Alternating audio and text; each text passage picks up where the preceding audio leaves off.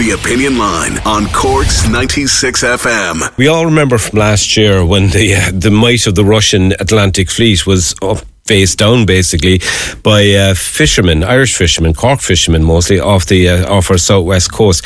It was a very serious issue because they were talking about conducting major naval uh, exercises inside our, our, sort of our waters where we fish.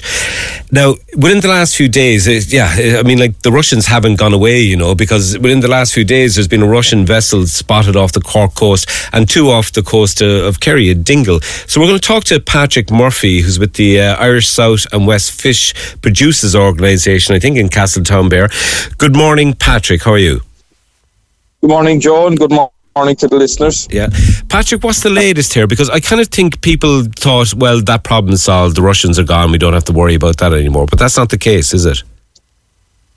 No, well, there's there's fierce concerns about um, the cables that are running that connect us to America. Yeah. You know, um, that bring our um, internet and everything else across the water and telephone lines.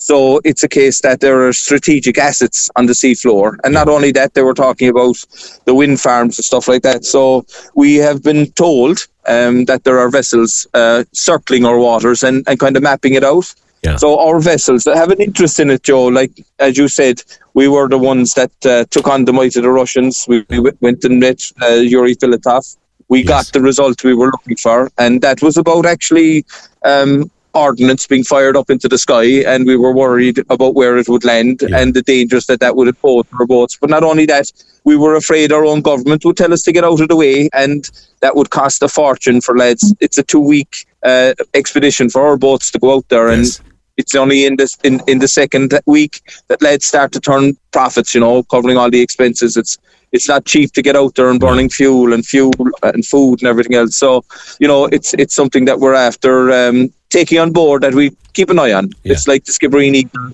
We have the Skibbereen and the Castletownbere fishermen keeping an eye on the Russians now. And that's no joke. We've yeah. sent in um, pictures of, of the lads that are mapping it on their systems. You know, we have very modern technology on board vessels now, not to catch fish actually, but to actually avoid them. Would you believe it? So we're only allowed to catch a certain amount of fish.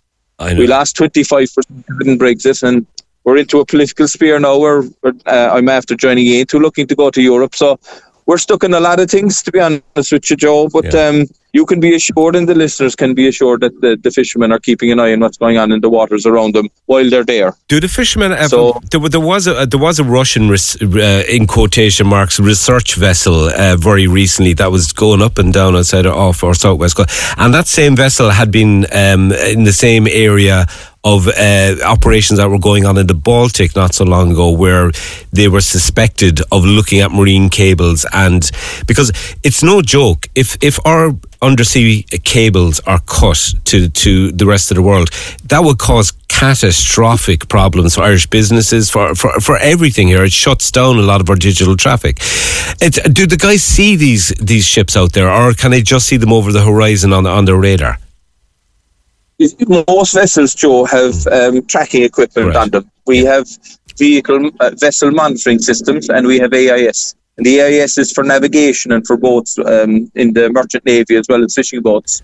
And it's just to let boats know where you are and where you're fishing, just in case you're coming into close contact or sleeving. You know, we have collisions and heard of collisions in the past of boats hitting one another. So this is just a safety mechanism. Yeah. But it can be turned off, right, yes. or turned down. So you see, if it's turned down and turned off, the only way you're going to know that these boats are there then is either they're going to hail in, yes, or they'll be seen visually by the fishing boats, and that's what our lads are doing. So they've been watching them and if they don't show up in AIS, then they kind of flag it to say, well, these boats are there, but they're not making themselves known and uh, and people can't see them, you know? There's been lots so of. Without been, fishing boats outside there, you're, you're losing your eyes, is yeah. the way I describe it, you know? Yeah. There's been lots of, of, of, media reports about the problems facing the, the naval service because we know that there's, there's, there's Irish naval ships tied up in, in Cork Harbour. They can't go out there because there's a staffing shortage. I know that there's a lot of frustration among serving uh, naval personnel about this. They they feel that they're not they haven't got the tools to do their job. Is it is it a problem that we can't get our own ships out there to, to, to monitor these guys? Well, we should be able to get our boats out there. We have the boats, you have the equipment. Look, this is we, we seem to have a mm-hmm. labour shortage right across the board of, of just on nurses and doctors. It's not just specific to the Navy, lads, you know. And the Navy, you can understand, they go away from shore. It's not as if they turn around to come back in that night. So to, to, to serve in such a situation, it's like the army. You're away from home, like so. Mm. You need to be properly rewarded for that sacrifice that you're making, you know. Yeah. And and that's understandable. So that's up to our government and to our minister for defence. And Simon Coveney was minister for fisheries before, and he's minister for foreign affairs.